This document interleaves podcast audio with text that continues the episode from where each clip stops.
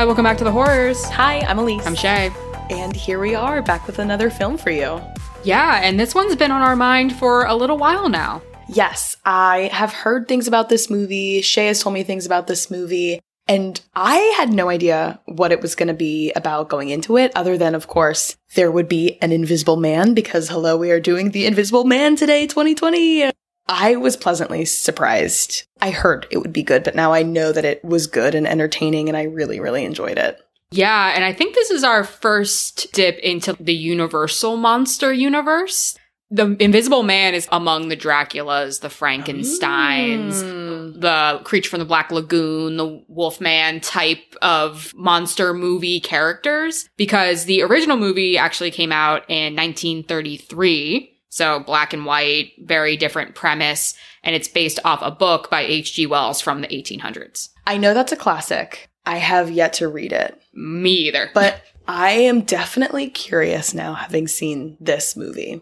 So maybe I'll squeeze that in. Maybe that'll be one of my last summer reads. She's back on trying to make this podcast about no, books. I'm kidding. No. Okay, that ship has sailed. That ship has gone away forever. Okay. But yes, this movie is definitely a revision from the monster or the entity of the one from 1933. This movie takes on a much more on-the-nose approach to domestic violence and abuse and healing from abuse, things of that nature, where the guy in the 1933 one is more like a Frankenstein mad scientist type, where he just wanted to be invisible so he could go do nefarious things. But Adrian, who is our Invisible Man in this movie, is definitely more focused in his pursuits of being invisible. Oh, yes. And still, I guess, has that mad scientist effect. But this time, he's more of a technological, advanced 2020 mad scientist. So that's interesting that that's kind of carried over. I feel like tech startup bros are the mad scientists of the 2020s. So it's probably still in line. But just some pre-plot trivia for you. This was written and directed by Leigh Whannell, who is huge in the horror community. He is responsible for writing Saws 1-3. He is in the first Saw movie. He acts in the first Saw movie as well. And he is also behind the Insidious franchise. So all those movies, he is the mind behind them. He works with James Wan a lot.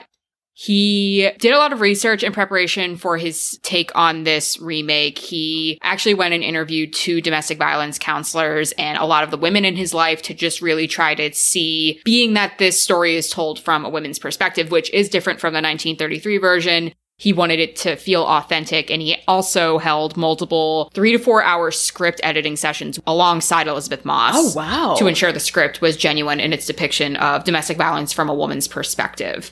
And something that is also a little different about the depiction of domestic violence in this movie is that he really strayed away from showing physical abuse on screen. He really strayed away from that because he thought it was kind of done already in TV and movies. And he really wanted to explore what emotional abuse and manipulation looks like, which I definitely think we get a much more intentional look into what that looks like in the aftermath of leaving an abusive situation. And that's kind of how we start this movie. Yeah. So we start with our opening scene. I love when movies do this where like the credits blend in with the opening scene. This happens here, but once the credits dissipate, we are left with a very dark opening scene. We see an ocean crashing against a rocky cliff face, and shortly we pan up. We are inside of a house. We see a sleeping Cecilia. The clock reads 3:42 a.m., so we are in the wee hours of the morning. Cecilia wakes up, or maybe she had always been awake, but she opens her eyes. She slowly removes her partner's hand from around her waist, which we learn later to be Adrian, and she sneaks out of bed. She slowly lifts up the mattress and finds a bottle of a diazepam prescription. She quietly calls Adrian's name to see if he's awake. He does not answer, so she continues through with what at this point seems like a planned something. Okay, we're still seeing it unfold, but she takes the meds and dissolves them into a glass of water. And what does she do? Leave it at his bedside for him to drink? I think she was checking to make sure that it had dissolved and that she had drugged him already. Oh, shit. Okay, that makes so much more sense. Okay, because then she does pour out the glass. Mm-hmm. Because she shakes it and it goes from clear to opaque. So I think that she was seeing that there was enough concentrated in there to where it was enough to knock him out. Okay, perfect. So after she empties that tester glass, she goes to the closet, which, by the way, this house is insane. I mean, first of all, yes, it's on a cliff face, but it is like a modern marvel. This closet is bigger than my living room. Like, it is so, it's amazing. So she goes, she grabs a packed bag. She adjusts the bedroom camera so that it faces just the bed where Adrian is sleeping and away from the door. And then from there, she goes downstairs into a sort of tech basement. I said she enters Dexter's lab because literally, like, it is decked out with, like, all of this modern technology and these arms. And it's just, like, it literally is, like, an underground Batman lair lab. Yes. Okay, perfect. Dexter's laboratory. Dee dee! So she's in the tech room and we see her log into the computer. She disables all cameras except for the one still focusing on a sleeping Adrian. And she also disables the alarm. As she moves through the kitchen, the movie at this point has been so quiet. She kicks a metal dog bowl and it is so loud. That's probably the biggest jump scare for me. Well, one of two. But Adrian still appears to be sleeping. She checks her phone to make sure that he is, and he is. So she changes out of her nightgown and heads for the garage. But Zeus, the doggy, comes to say goodbye. She stops, turns around, takes off his electric doggy collar. But after this happened and Zeus kind of shakes free of the rest of the collar, he booty bumps Adrian's really expensive car and sets off the car alarm. So this isn't like kicking a bowl by accident. This is a car alarm and it's going to keep going off and it's so loud. So she bolts for it. She makes it over this huge wall that surrounds the property. And as she's making it over the top, we see the bedroom lights flick on. So Adrian is awake. Meanwhile, Cecilia makes it to the road and she's waiting for someone named Emily. She's not there yet. Tension is increasing. But finally, Emily drives down the road. She gets in the car. Emily starts asking questions. Cecilia's like, I'll tell you about it later. And next thing you know, Adrian runs up to the car from the blackness. He smashes the car window with his fist, grabs Cecilia, tries to get her out, but Emily succeeds in driving away with Cecilia in the car, and they're out of there. This opening sequence is so fucking good. It is really good. And part of the reason I love it so much is it's all show, don't tell, because we don't need it spelled out that she's afraid of Adrian, because you can tell just by the way that she slips out of bed. And even when she says his name, trying to wake him up, like her voice, she's terrified. You could tell that she's had this plan enacted. If you look in her bag when she's stuffing, it's full of her social security card and her passport. Mm-hmm. It's like things that you put in a go bag. It's also very interesting that her sister doesn't know what's going on. She doesn't even know why she's there because she's like, what is this about? Like, why did you call me? So you can tell that Cecilia was feeling a level of desperation, but she's been feeling this level of desperation completely on her own because not even her sister who, you know, they don't have the closest of relationships, but you would assume that your sister would know about your relationship. She has no idea what's going on. So it's just a really great sequence that lets us figure out, okay, she's getting out of an abusive situation, and that's just confirmed when Adrian punches through the window. But as Emily and Cecilia drive away, in the scuffle, Cecilia had dropped her bottle of diazepam on the street, and Adrian picks it up and looks at it and looks onward. And as his hand's bleeding, he's gripping this thing really tight. And then we cut to 2 weeks later.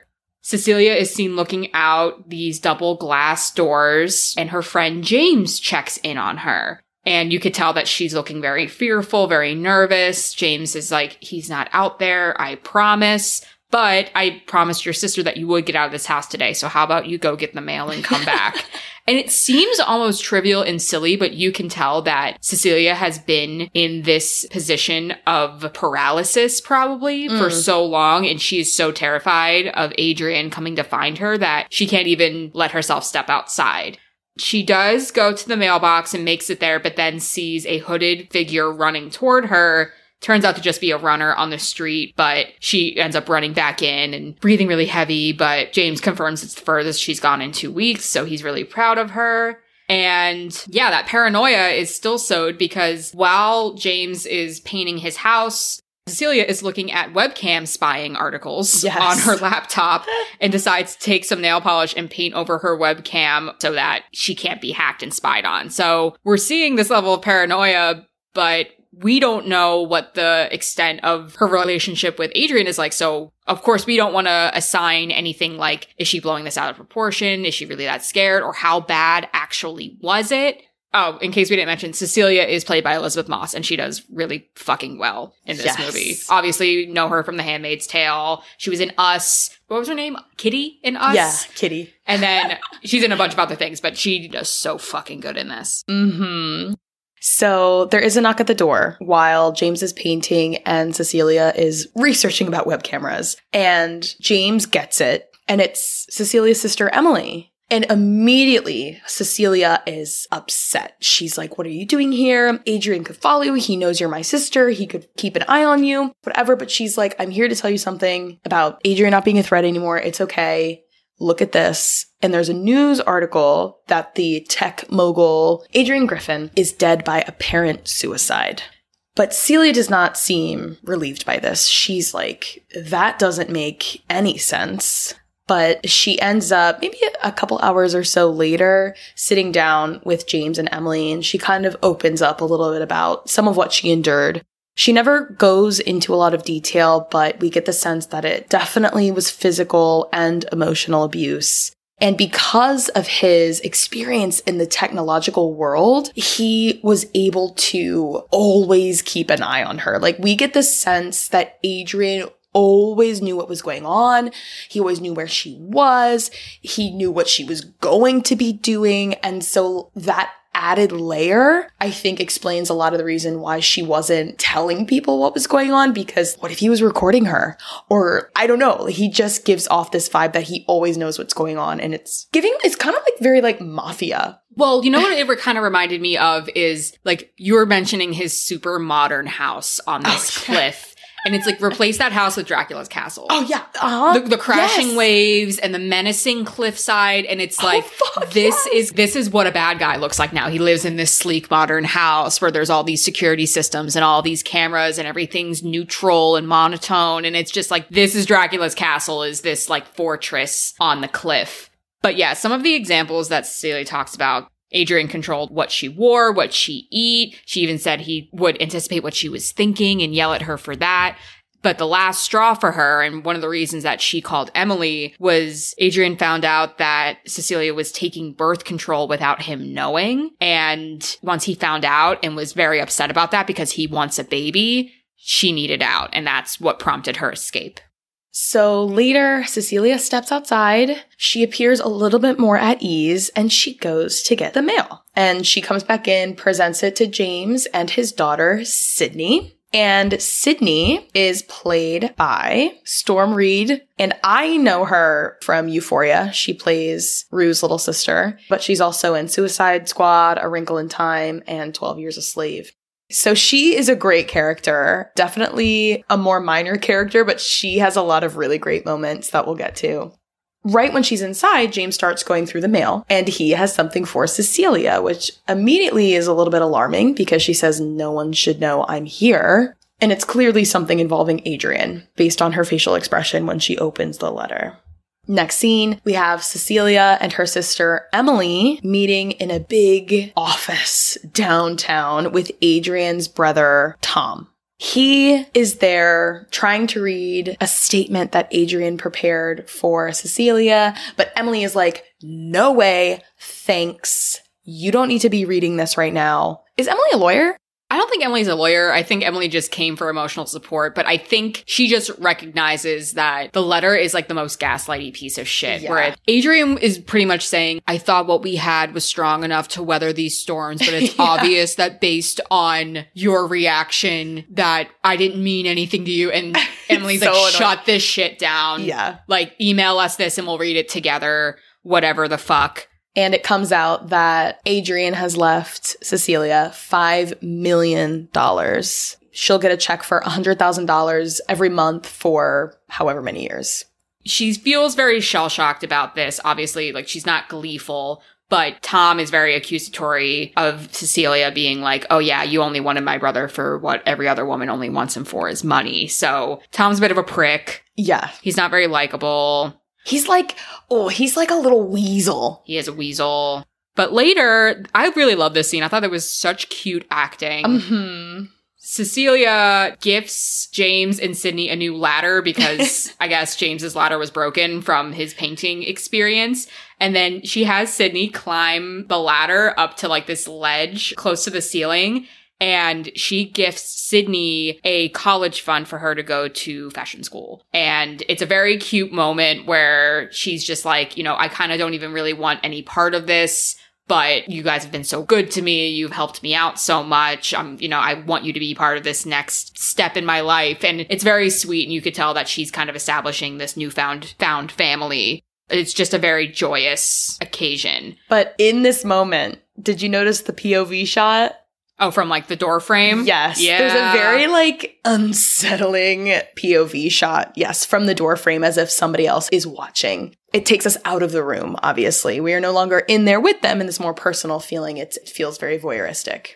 And I would say like this scene and then the one that following really starts with the clever camera work that makes us start looking for shit in the background, makes us kind of start being like, is there something else in this room that we should be looking at? Because we cut to Cecilia's room. She's hanging up some dresses. I wrote, she walks into an empty shot. The camera is not focused on Cecilia. It's focused on this like weird closet corner of the room. And you can barely see Cecilia just out of frame putting things on hangers. And it's like, why aren't we looking at her? What are we supposed to be looking at? Then we see the camera like start to follow her as if we're supposed to be like looking for something with her, and she feels something behind her, but then she just starts to shake it off. There is also, and I only know this because I watched this film with subtitles. If I watched it at the volume I watched it at without subtitles, I wouldn't have known. Apparently there was a soft clicking noise, like a barely perceptible noise that I think also maybe like alerted her to look around. And that comes up a couple more times when we are supposed to, I guess, be prepared to know that an invisible man might be there. It's kind of like the Babadook buzzing. Yes. It's very much like that, yes. Where it's like, all right. But they do it so skillfully where you just barely start to hear it. And then once it goes away, you're like, oh, wait, yes. There was noise. That's creepy. So that's about it. Then the next morning, Cecilia is making breakfast. She's in good spirits. James leaves for work. And as he exits, he asks Cecilia, please wake up Sydney, so she can do what she needs to do. Give her some motivation. So Cecilia's like, sure, no problem. She leaves her breakfast on the stovetop under low heat. And this is another one of those moments that she was talking about. She leaves the frame, but we stay looking at the kitchen. And all of a sudden, we see the heat on the gas stove turn all the way up. And the fire under the breakfast pan is really high heat. So while she's out of the frame, the stuff in the pan is heating up, and it catches on fire. You see the knife also got taken off the counter? Wait, oh my God, no! That happens first. Before the heat goes up, she's chopping vegetables with a knife, and you just see the knife get, like, taken off the counter and, like, down. Okay, that explains then, because she finds that knife later. Yeah. Okay, wow, okay. I thought... That happens right before. I was like, did he bring his own knife? That's so strange. B-Y-O-K. Okay. So then, of course, Cecilia is about to put out the fire with water, which isn't good, right? Because she was cooking with oil, but Sydney comes in and puts it out with a fire extinguisher. So now it's nighttime. Cecilia's on her laptop. We get another shot of she's being looked at through a door frame, as if someone is positioned just outside the door and looking in on her. She calls for James to see if perhaps he got home from work. James is also a police officer. We didn't mention that earlier, but it becomes important later. So she goes investigating this dark house. She's going from room to room and turning lights on and trying to find things. The camera is moving around her like she's being circled, like almost like there's something in the middle and there's like a lion circling around her. Like that's how the camera is moving. And then she goes to the kitchen, is looking in the kitchen, and the front door opens behind her. Oh, this is really fucking good. She steps outside and it's cold outside, so you can see her breath. And the camera is positioned looking at the house while she's looking out onto the street. And you see clouds of breath coming from right behind her. And it's so subtle, but it's so good. Also, a little Easter egg. If you are looking at the house and looking inside the open door, there is like a top hat and a long trench coat hanging on a hook right by the door. And that's like what The Invisible Man from 1933 wore. Oh my God, that's so cool. There's a couple little Easter eggs of like, that's what the actual monster wears or whatever. So that was a nice little thing. And Cecilia steps back inside and locks the door. Mm-hmm. That night, we see her sleeping, and her blanket is slowly pulled off of her. And she's in bed with Sydney. Yes. Did you take that as, like, they're sharing a room, or she was scared, so she went and slept with Sydney? I think she was scared, so she slept with Sydney, yeah. Then we see flashes of light, as if someone is taking pictures of her, and that wakes her up. But I don't think she consciously sees, because she's too calm. So she just knows that something has woken her. She wakes up and she is about to fix the blanket, and she has a feeling that someone is watching her from the chair. So she takes the sheet and she throws it on top of the chair, but nothing is there. You know, the sheet falls and takes the form of the chair. However, shortly after she does that, she sees footprints on the sheet now, and she freaks out. She screams. James comes in the room to try to calm her down, and then that's it. Nothing comes out of that night. He tries to be comforting. He says, Adrian will haunt you if you let him, so don't let him. Which is like, that's nice, but he's actually there. Do you know what I mean? Like, that's nice advice. And the other thing is, too, about James, like, James is so strong and, like, big, and he's very level-headed. He's very even. And it sucks because he would be the perfect character in so many situations to bring actual comfort, but he can't touch the situation. He can't do anything to actually make Cecilia feel better because there's like an actual physical threat that he can't see or doesn't believe her exists. Especially at this point because she's still very much, I think, trying to wrap her mind around like what's happening. But it sucks because like he would be the perfect protector in so many situations, but in this one, he's not. Yeah, no one's really hearing her. So she goes on an interview the next day. You can tell she works in architecture, I think. Yes. Design, something to that degree. She's very nervous. She's on this interview, and the interviewer is like flirty and a little forward. He kind of sucks. Yeah. She talks about how she spent like a semester in Paris, and he's like, oh, well, why Paris? It's just because all the beautiful women go there. And it's like, all right, guy. I mean, if she's an architect, I'm assuming that she's very much in a man's field, and she knows that. She's probably used to hearing things like that.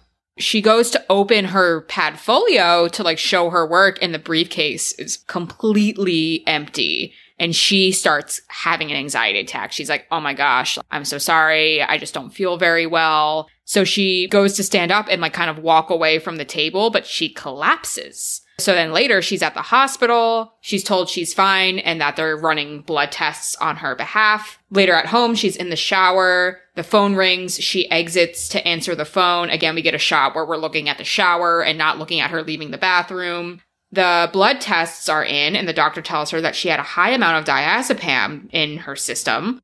She's like, that's impossible. Like, I lost that prescription. And then she looks on the bathroom counter, and the bottle of diazepam that she dropped on the street is sitting on her bathroom counter with bloody thumbprints on it, which we know are Adrian's because he cut his hand punching through the fucking window. And her hearing, of course, after realizing what's going on, has started to fade and distort. We could barely hear the doctor on the phone try to mention something else. But it's too late. Conversation over. She is freaked. The next scene, we see her going to Adrian's brother with James. So James is there as backup, and she is talking to Tom and I guess James. I guess he wouldn't know the story either about how one time she was sitting with Adrian just thinking about how she would leave when Adrian looked at her and said she could never leave him, as if he had read her mind, because he would find her without her being able to see him.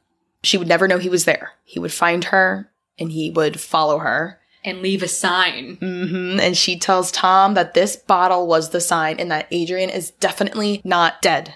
Also, this is where we get the lingo. Adrian is a world leader in the field of optics. So she says finding a way to be invisible is definitely something he'd figure out a way to do based on the technology he's familiar with and how smart he is. And Tom tries to convince Cecilia that Adrian never invented anything like that. He's just manipulative.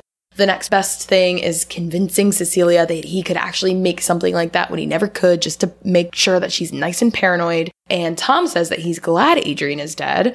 He didn't really like his brother, and he even shows Cecilia pictures of Adrian's body to confirm that he is indeed dead. Yeah, he says, don't let him win by bringing him back to life.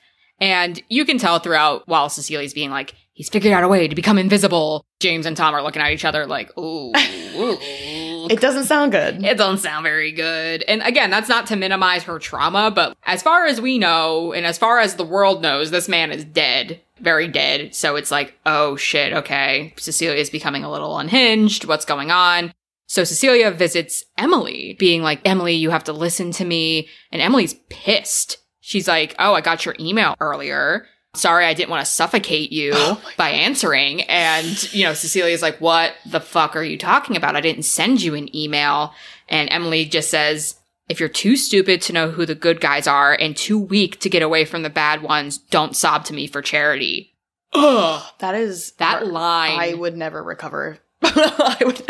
And Emily shuts the door on her, and it's just like, it really kind of shows how, like, first of all, there's perhaps a misunderstanding of the long-term effects of domestic abuse and what it does to your thought process and all those types of things. But it also shows there's kind of a ceiling for being able to handle another person's grief, and how much Emily has perhaps tried to love Cecilia through this, only to consistently get pushed away by Adrian or pushed out of the way for Adrian. And there's only so much that she can take. So Cecilia later looks at the email in her sent folder, showing that it did indeed come from her account. And the camera picks up a couple lines. You are suffocating. I do not want to see you anymore. I don't want to know you anymore. I wish you died. So this greatly upsets Cecilia, because she's like, oh my fucking God, he's here. He's ruining my life. He's doing it from beyond the grave. What's going on? So she is just crying on the floor. Yeah, that's a moment right there. When Sydney approaches. Yes, and Sydney comes in. She looks at Cecilia with such love, and, you know, you can tell that she hates to see Cecilia in such pain. And Cecilia sees Sydney, and she kind of looks back, like, obviously still very injured. And Sydney's like, you know what we need? We need a girls' night. We need to get Dad out of the house, and you and I need to eat some cake. Which is like, so cute. It's such a cute moment. And Cecilia, you can see that it makes her feel good, and she shifts ever so slightly to stand up, and Sydney kind of puts her head down as like a reaction in the moment. You know, if it's like a really touching moment, maybe eye contact, you don't really hold it the whole time. So as Cecilia moves and Sid puts her head down, all of a sudden she gets slapped in the face. Probably not even slapped. Like, she punched. Gets like, yeah, she's fucking whacked in the face. And immediately she thinks it was Cecilia, and she screams. And it sucks, because it's like, you just saw Sydney being so sweet, and then you see her in this pain and confusion, and you just saw Cecilia coming to Sydney and feeling at least a little bit seen. And then you see this pain and confusion across her face. It's such a quick shift. But then, of course, James comes in the room, and Cecilia tries to convince him, I didn't do this. He's like, my first priority is my baby. I gotta get her out of here and somewhere safe. I thought it was interesting that, like, just some of the things that she's saying to defend herself, and how it's kind of similar language as to what abusers would say. Like, I would never hit you. I love you. Like, saying, she's just like, I would never do that to you. She's saying things that are, in Sydney's view, are probably very gaslighty, because she got rocked in the face. Mm-hmm. And we, you know, the audience saw that it was an invisible force, and that Cecilia did not do it. But in her eyes, she's like, no, I'm bleeding from the nose. Like, you hit me. Yes. And it's like the language that Cecilia is kind of co-opting to defend herself. It's just like, ah, damn. C is now alone in the house. And I wrote, she has a what are you waiting for moment. # I know what you did last summer, where she talks to Adrian, telling him basically to come and get her. You know, don't hit a little girl, hit me. She starts getting smart. Not that she hasn't always been smart, but she's preparing now. She knows something is very, very wrong. She grabs a knife from the kitchen, walks into her bedroom, and spreads coffee grounds on the floor in front of where she ends up kind of sitting and perching to, we can assume, track steps on the ground if an invisible man tries to get near her. And she continues talking to Adrian, asking why her. She keeps her eyes glued to the door frame, sensing that he's there watching, right? So interesting that, like, she is confident that she knows where he is, which I think is interesting. She tells him, you know, there's nothing left to take. You've already taken everything. Why are you still here? Then she gets some kind of idea. We're not really sure, but she crawls across the floor around the coffee grounds, grabs the phone, and dials a number. And we hear a phone vibrating in the crawl space above her. It rings a couple times. She has a very freaked out look on her face. And then we hear the voicemail start playing that you've reached Adrian's phone, blah, blah, blah, blah, blah. So we know that Adrian's fucking cell phone is in the crawl space above C's room. That was well done. Very scary. So she gets a ladder and goes to the hatch attic door where dreams go to die in horror movies. She goes up into the attic. She gets a flashlight. She's peering around, calls the phone again from her cell phone and sees it light up. Goes and finds it sitting next to the kitchen knife that went missing earlier and her portfolio. And then she looks in Adrian's phone and finds the photos of her and Sydney sleeping in bed. She gets a text that just says, surprise, in all caps, and then she hears noises behind her. So she gets an idea. She goes and, like, looks down the hatch attic door space and is just kind of, like, looking around. And this, I jumped at this. Yes, this is the one. She grabs a can of paint next to her and launches it down, and the paint catches a figure. Oh my God, it's so fucking good. He's there. We just kind of see, like, a suit. So it's almost like someone's wearing one of those, like, those green suits that people wore. Yeah, a morph suit or something. Like a morph suit. It's just kind of like a flat face on the body. She screams, retreats. Adrian runs away. And then Cecilia drops down from the attic, follows the paint drops with the knife. The paint drops end abruptly. She hears some noises in the kitchen and then the water starts running. She walks up to the sink and sees that there is paint in the sink. She turns the water off just in time for her to be lifted by the neck, choke slammed against the refrigerator, which makes her drop the knife. She is dragged, mounted, punched, thrown across the table, dragged again. She's slamming dishes over his head. And then she finally, like, gets out of the house. And I made a note here. James's house is fucking trashed at this point between the coffee grounds on the floor, the paint all over, the mess in the attic, the running water. I'm like, James is going to come home and be like, this bitch is crazy. But yeah, she does get out of the house and she's running down the street, and we see this through, like, a surveillance camera shot, which I think is interesting too. Like, is that something that Adrian has set up? So she calls an Uber and gives him an address, which is far away. But as the drive continues, we realize that she has gone all the way back to Adrian's house. And she asks the Uber driver to wait. He's really nice. He's like, sure. And in my head, I'm like, nothing better happened to this Uber driver. Anyway, so she gets in the house easily. The front door code appears to be the same. Everything in the house is covered in, like, sheets or plastic. It's giving a very ghostly, abandoned vibe. But shortly after she gets there, Zeus runs up to her. That's what I wrote. I'm like, who's feeding Zeus? So obviously someone is still living there, right? Because Zeus is fine. You know, he seems to be himself. She goes to the basement and she tries to access one of these capsules that looks like it had a suit in it. Like, you could tell that there was, like, some kind of, like, body armor or suit in there. It looks completely empty. She can't get in, but then she decides to try the date of the day they met and it works. And she's like, how romantic. But she gets in and she approaches the empty space and sees a camera next to her coming from the POV of the empty space. So, like, nothing is there, but there's something showing me looking at this thing. She hits some buttons on this, like, iPad camera situation, and then a suit appears. And I'm going to do my best to try to explain the science of this suit. Okay.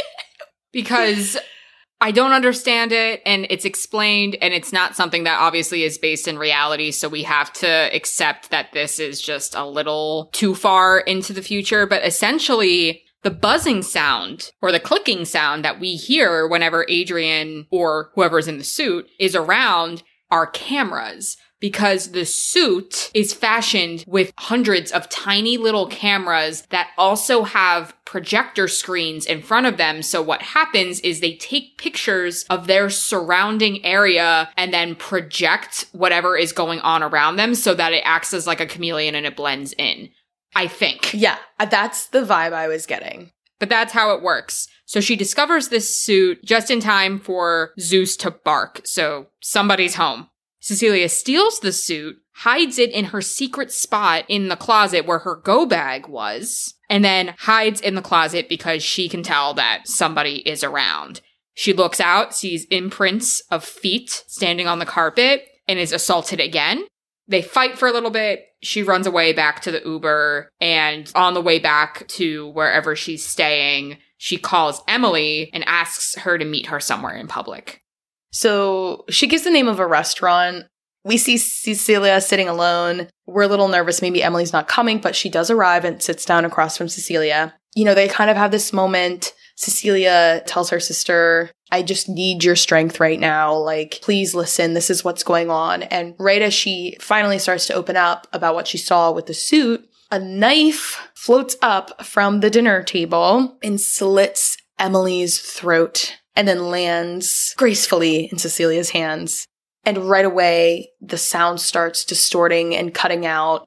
Cecilia's face is absolutely shocked and traumatized. People in this very crowded, chic hotspot restaurant are looking, seeing what has happened, and screaming.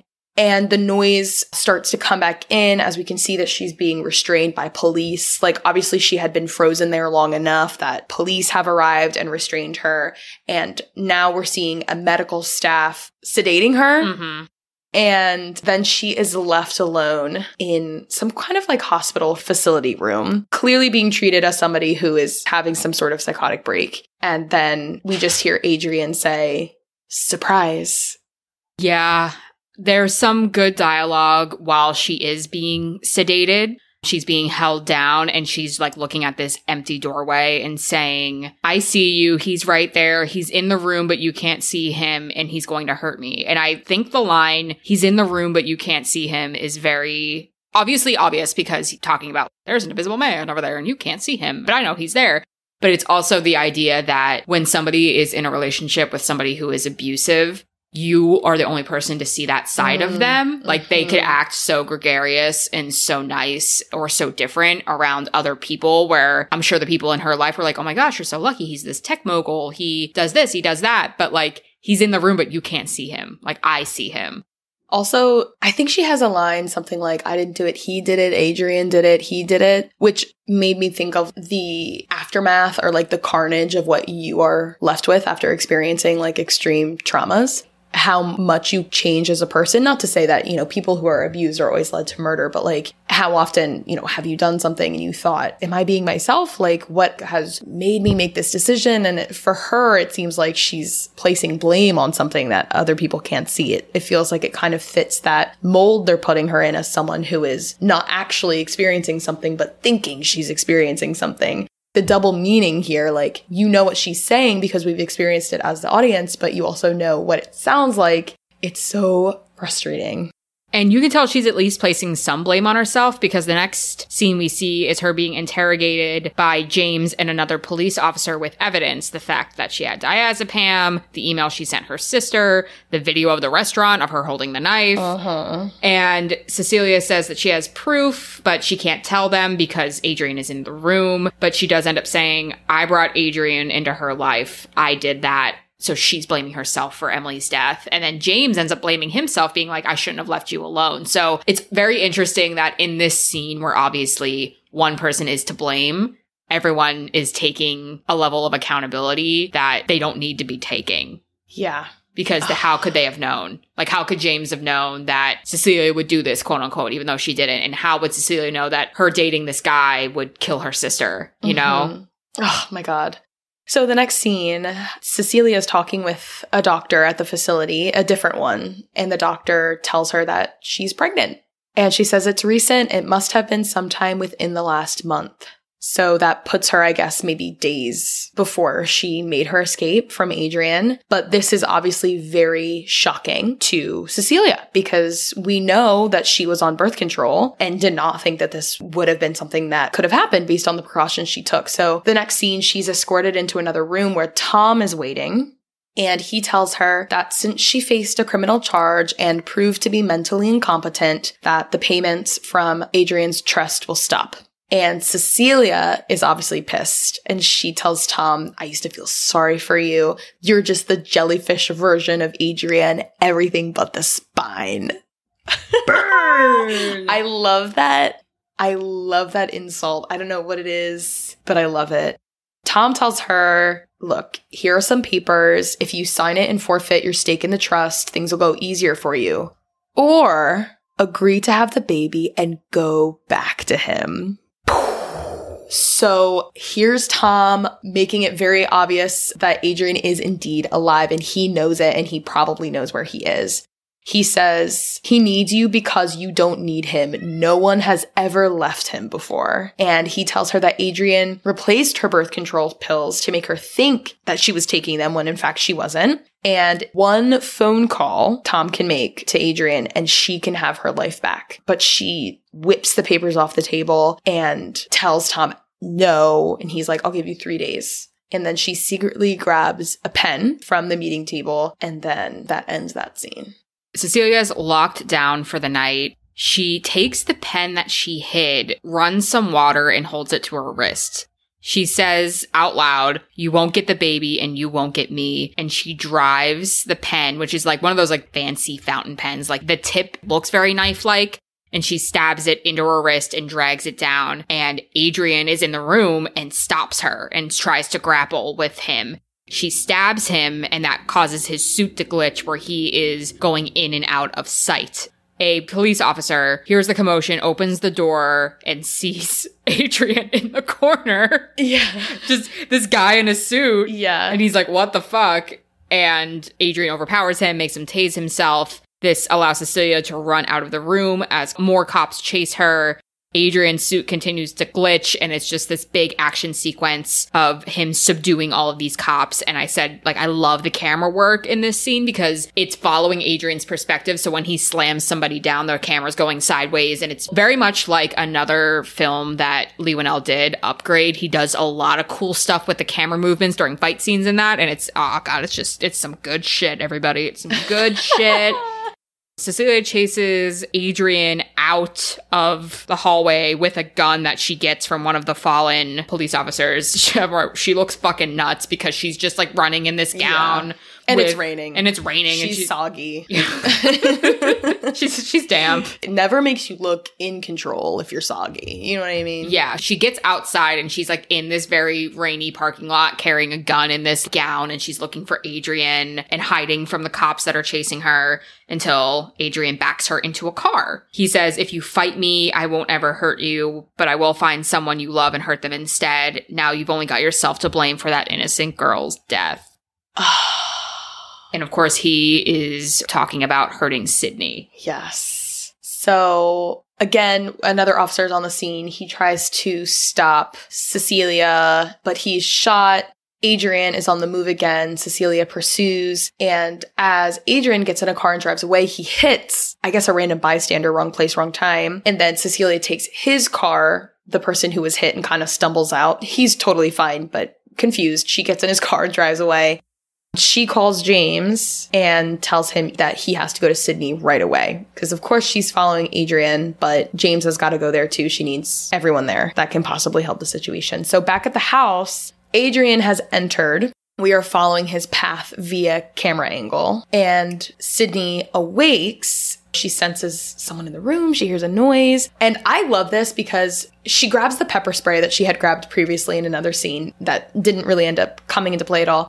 But despite not seeing anything, she sprays the pepper spray. Like, that tells me that there is some part of her that believes Cecilia. Mm-hmm. She sprays it. Of course, we hear Adrian start coughing.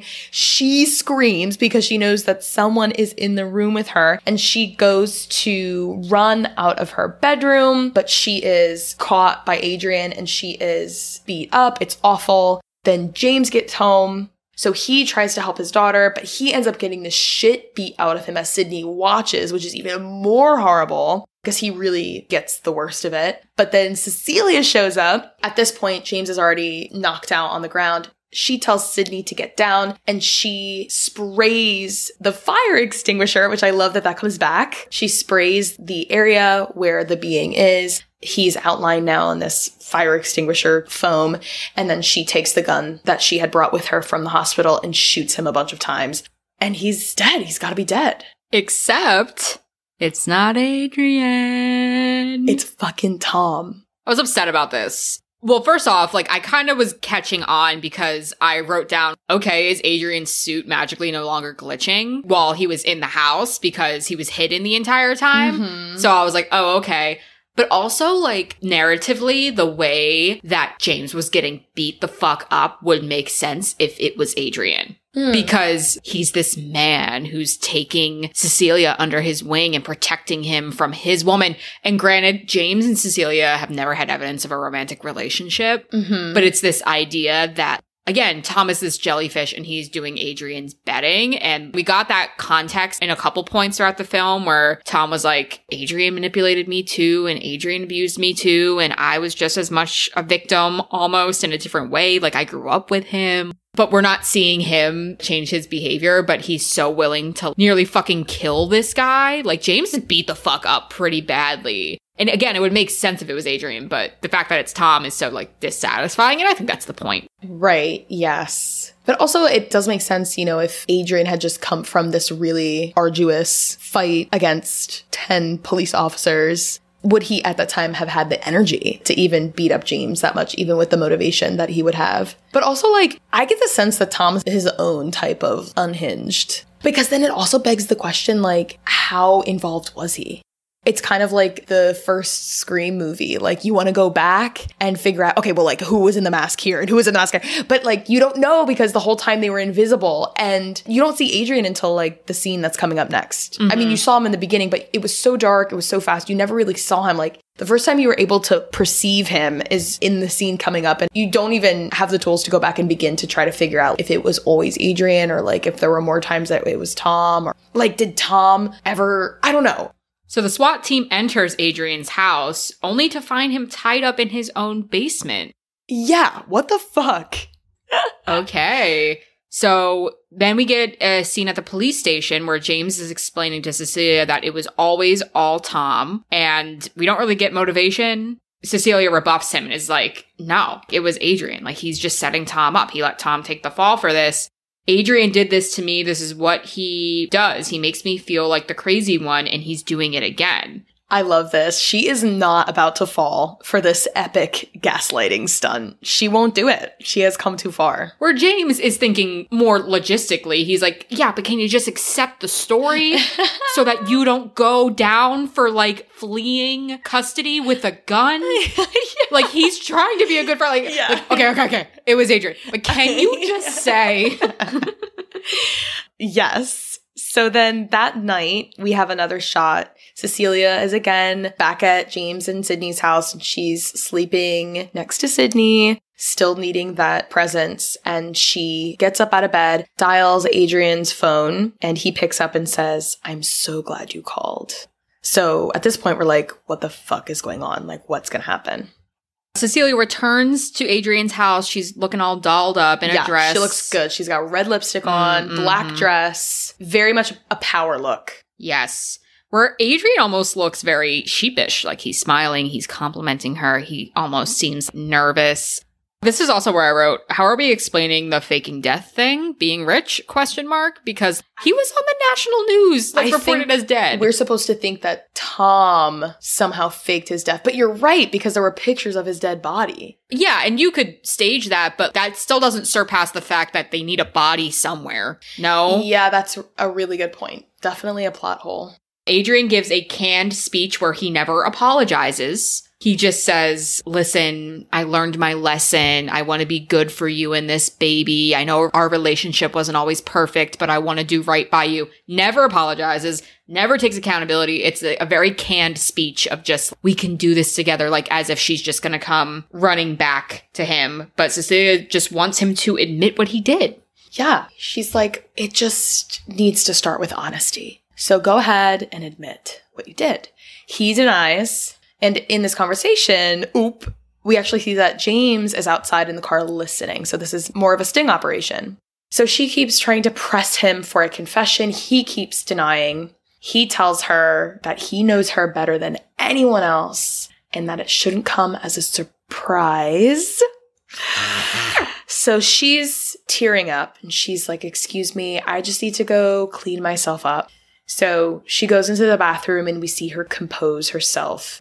Back outside in the dining room, Adrian's still sitting there chilling, and then all of a sudden, we see a floating knife enter Adrian's hand and guide his hand across his throat, slitting it. He collapses to the floor, and like, right away, I mean, like, you know what's going on. So it looks like he killed himself. A minute or two later, C emerges from the bathroom. She's like, oh no! Dials 911. She's playing the role pretty well, but as soon as she hangs up the phone, the act is dropped. She looks at Adrian and says, surprise. Meanwhile, James, of course, hears the 911 call through the radio, right? Because, you know, he's in a police car, or I guess maybe like an unmarked vehicle, so he can hear the radio. So he's scared. He runs in to meet C as she's leaving with Zeus, which I love, and then a bag with the suit inside. She tells him, you know, he just killed himself. I didn't realize he was so unstable. And James is like, yeah, he killed himself. And they kind of have this like nonverbal, yes, this is the story. This is what we're doing. And then cue this gorgeous dramatic instrumental as the movie ends. Yes, she feels very satisfied with herself. The movie ends happily. She got her revenge. She got her gotcha moment. And yeah, I think we're all very happy for it. Yes. The thing that is crazy about this movie is like you never actually see Adrian do anything, which is so different from any other movie with a villain that we've seen. And you're kind of left, at least I was kind of left like, what are we going to see at this point? Like, is there going to be anything else developed more with Tom? Like, what is going on? So when she kills him, you're like, oh my God. But the moment he gives her that line, like, it shouldn't come as a surprise, I feel like you know, like, that she is right and that this whole time she's been right. We have some things to talk about. Obviously, there's a lot of themes in this movie that have to do with, like, abuse, gaslighting, things of that nature. Some quick things before we get to that. Some trivia, of course, coming from our favorite IMDb. So Cecilia's name is derived from the Latin term cecius, which means blind or eyeless. Appropriately, she cannot see the Invisible Man. She's frequently called C in the film, which is pronounced like C, as in you can see. That's so crazy. There's that. Whereas Adrian's name comes from the Latin word adru, which means sea or water. You can see through water. Or ator, which means black or dark, referring to his motives, also associated with death. So very intentional there. On the visual effects, this also comes from IMDb trivia. We talked a lot about like the empty shots, and this is just talking about some of the more practical effects that were used to pull off some of the visuals in the movie. One way they made the Invisible Man seem so real without using any virtual effects was through frequent calculated panning shots. In most films, the camera pans to a specific character or object to focus the audience's attention. The other key thing to making the cinematography scary was to use negative space. They filmed lots of empty spaces where the character might be, even though you can't actually see him, and the audience is never quite sure. Much of this was accomplished through unusual framing, leaving extra space around or behind Cecilia. The viewer assumes he's standing in the corner or sitting on the chair, which makes the audience uneasy. For example, in the interrogation scene, the corner of the room is bare and in frame, so Cecilia and the audience assume he's standing there in the shot, listening to everything. One of the kitchen scenes is a wide still shot. It lingers there for a long time after Cecilia leaves the frame. This was intended to be a moment for the audience to frantically search for an image or any signs of him. Whannell, the director, says he wanted you to be afraid that you would miss something. He confirmed that the Invisible Man is in most of these shots, but only he knows which ones. Oh my gosh! That's so scary! And I remember reading in an interview with Elizabeth Moss that for a lot of the time, Adrian's actor was actually on set because she wanted him standing on the other side of the camera so that she could work off of him. Especially the coffee ground scene, for example, They would work together and he would be standing there. But obviously, like, the way that the shots made it, like, he never was actually visually there, because you had even said, like, we don't barely even see him in the movie. Yeah. But he was on set for a lot longer than, you know, that, like, one house scene. Yeah.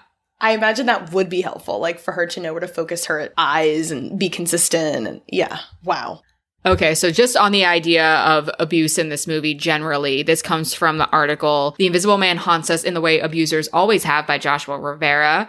He writes, the horror of the Invisible Man comes from the knowledge that not only would Griffin's schemes work should the technology exist, but also from knowing that they already do. The sanity and stability of women are routinely questioned and undermined. The machinations of men who abuse them routinely ignored by other men, or worse, facilitated by them. Men do not need to vanish from literal sight in order to perpetuate this form of gendered evil. They just need a different kind of visibility, the absence of scrutiny. As far as they're concerned, a man you aren't looking at might as well be an invisible one. This is another truth about how men like this win for so long. They did not become invisible solely by means of their own. They were aided and abetted by others, the men and women who helped, stayed silent, or looked the other way. Wow. In The Invisible Man, Cecilia is not the only person who is haunted by Adrian Griffin. After Griffin fakes his death, Cecilia is approached by his brother Tom, a lawyer and executor of Adrian's will. Tom is the character in the film arguably has the most contempt for, a spineless man who agrees to pose the posthumous specter of his abusive brother. He is initially benevolent as he awards Cecilia her windfall. When Cecilia learns that Adrian has become invisible, he is sympathetic, saying that Adrian has abused him too. They were both victims in the thrall of an abusive man, valorized by his success in a world that vindicated him. In the film's third act, Tom reveals that he knows his brother is alive and that he is following his instructions. Crucially, the Invisible Man never reveals Tom's level of complicity. The audience never learns if Tom was under duress like he claims or if he is a willing accomplice. We never learn because it does not matter. Adrian wins time after time because he is concealed, and he is concealed because he is brilliant and celebrated for it. This gives him the cover and the power to keep people within his group and extend the reach of his abuse. Wow, that is pretty haunting. But you're right, I like that bit about the brother. Like, it doesn't matter. It doesn't matter how involved he was. Yeah, and especially because he is the one that continues the gaslighting afterwards and continues making Cecilia feel crazy, especially being that he knows the truth of the matter. So this comes from an article, Isolation and Abuse in the Invisible Man, by Esmeralda Vogel Downing. And she writes, according to Google Trends, the number of searches for what is gaslighting behavior has recently increased by 400%. Wow. And this was in 2020. Okay. A brief history of the term would nod to the 20th century play and film adaptation of Gaslight, a story by Patrick Hamilton, in which a man attempts to convince his wife that she is going insane. The psychological abuse tricks a person into doubting their sanity through the erasure of truth, and a broader history of the behavior might reference the work of neurologist Jean-Martin Charcot in the Victorian field of hysteria, a female-only illness supposing uterine distress as a cause for insanity and institutionalization. It's no coincidence that today's Me Too movement is dismissed by detractors as mass hysteria, or that presidents can discredit critics with references to blood coming out of her whatever. It also doesn't feel like a coincidence when, despite instantly catching onto the Invisible Man's game, Cecilia's journey involves being institutionalized. Figures of authority are predominantly male, and nearly everyone is unwilling to believe the improbable. Adrian's brother Tom is in charge of the family's estate and is a master of gaslighting. One minute, he insists that Cecilia is insane for thinking his brother is alive, and the next, he slips her Adrian's disgusting ultimatums. He said, she said rhetoric compromises this house of horrors. This is a slasher in which the final girl is punished by every measure she takes to survive. Art imitates life. Yes, and like Adrian's line when he tells her, I won't hurt you, but every time you try to escape or get the better of me, I will kill someone that you care for. That is the ultimate punishment. Oh my God. It's sick. And this last quote talks about how Adrian's wealth really plays into the power that he has over Cecilia. So this is also from The Isolation and Abuse in The Invisible Man. Multiplying H.G. Wells' villain evokes the victim's worst nightmare. For Cecilia, when no singular man is the invisible man, any man could be the invisible man. Cecilia's flirtatious interviewer, the jogger outside of James's house, the wardens who make no effort to understand her. Even concepts such as omniscience constitute an aggressor.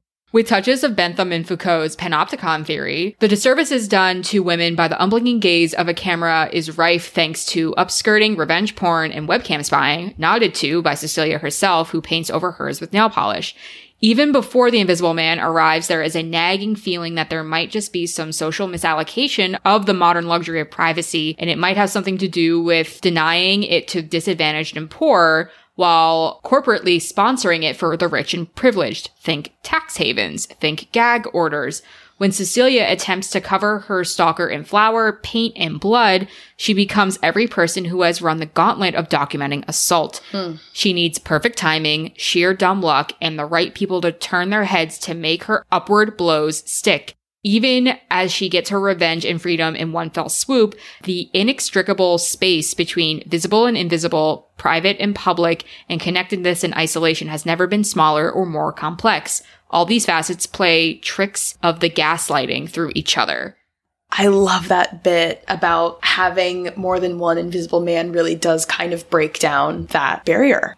It could be anyone. And I feel like it's talking about how insurmountable it does feel to document this abuse, even when, yeah, the guy isn't invisible.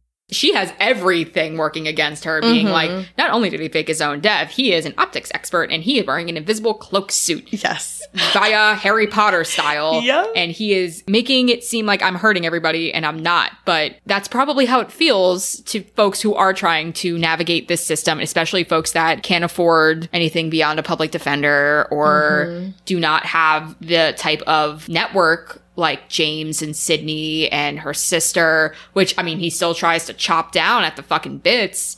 So it's obviously very gratifying the way that it ends, but is it the most realistic ending where she just gets to, like, walk away with no consequences? I don't know.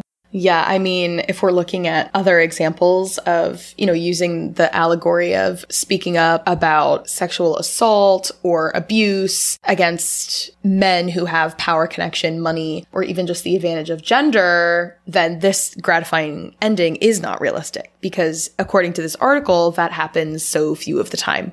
It's throwing paint on something and hoping that it illuminates enough of the figure for people to see, you know, what another person has been experiencing. Like, that's, I think, a really haunting bit. But it is nice, I think, especially with James's character. Like, even though he does deny Cecilia's story, he almost seems like he shows promise for maybe, like, where we can go. He does have his mind changed. He does seem that he's trying to look out for Cecilia. He shows regret for leaving her. He should have stayed. And it's like, maybe he can be like a character that's like a little glimmer of hope into people who will be more willing to believe, you know, women, especially in the future, who speak up about these traumas and these things that they're experiencing. Like, maybe that's our little glimmer.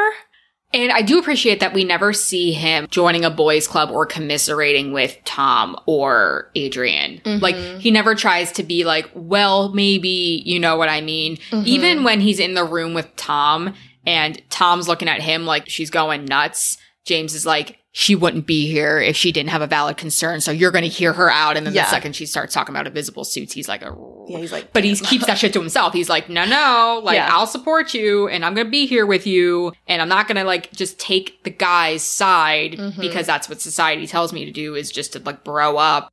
Especially, I mean, I feel like this could have been explored more. Like, James is a cop, and that is a profession that is not only notorious for them being there for each other to keep stories straight to a detrimental fault, but is also the highest profession of domestic abusers. Yeah. Like, we could have done something about that. Yeah. I mean, but he's also a father. Yeah. To a young woman. A single father. A single father. Yeah. So maybe his experience, you know, being Mr. Mom, right? Or like being so close with his daughter. I don't know. Maybe that helped inform him enough that this event comes along and maybe he's not so quick to deny. I don't know. But I did, even though, you know, his character didn't always believe her, I did like that his character never, I don't know. It didn't feel like he was a villain, and it felt like he was trying his best with the information that he had. Mm-hmm. And I appreciated that, especially dealing with like the worst of the worst, like Adrian and Little Weasel Tom. Like, it was nice to have a man in the movie who seemed like he was at least trying. So that was The Invisible Man. Yeah. Any final thoughts?